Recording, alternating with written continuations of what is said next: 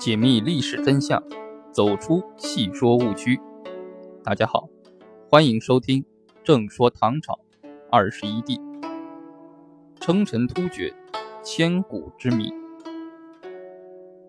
李渊一直到大业13年7月才率大军从太原誓师出发，很重要的原因就是与北方少数民族突厥的关系还没有处理妥当。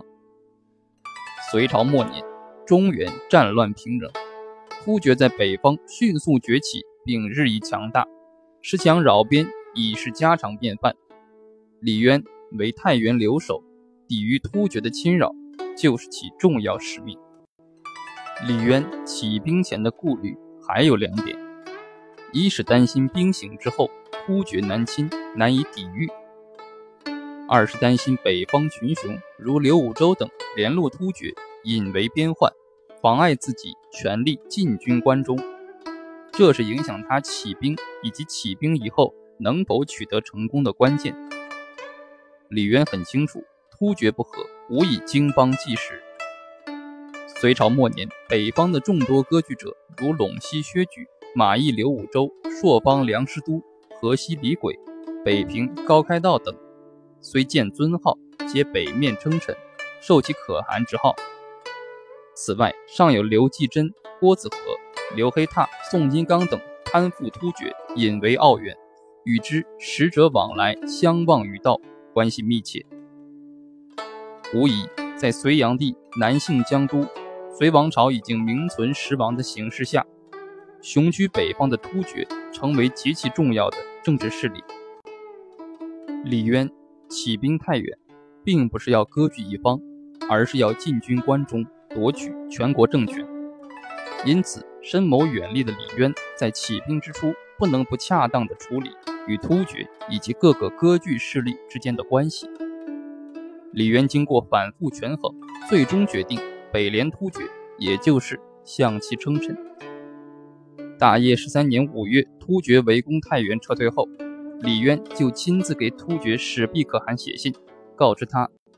自己大举一兵是要远迎主上，要像隋文帝时期一样与突厥和亲，如果可汗能够答应不侵百姓，则征伐所得、子女玉帛全部归可汗所有，而且突厥可以不劳兵马，坐享其成。信写好以后，李渊还特别使用了下对上的文书格式，在信封上题为起而不用书。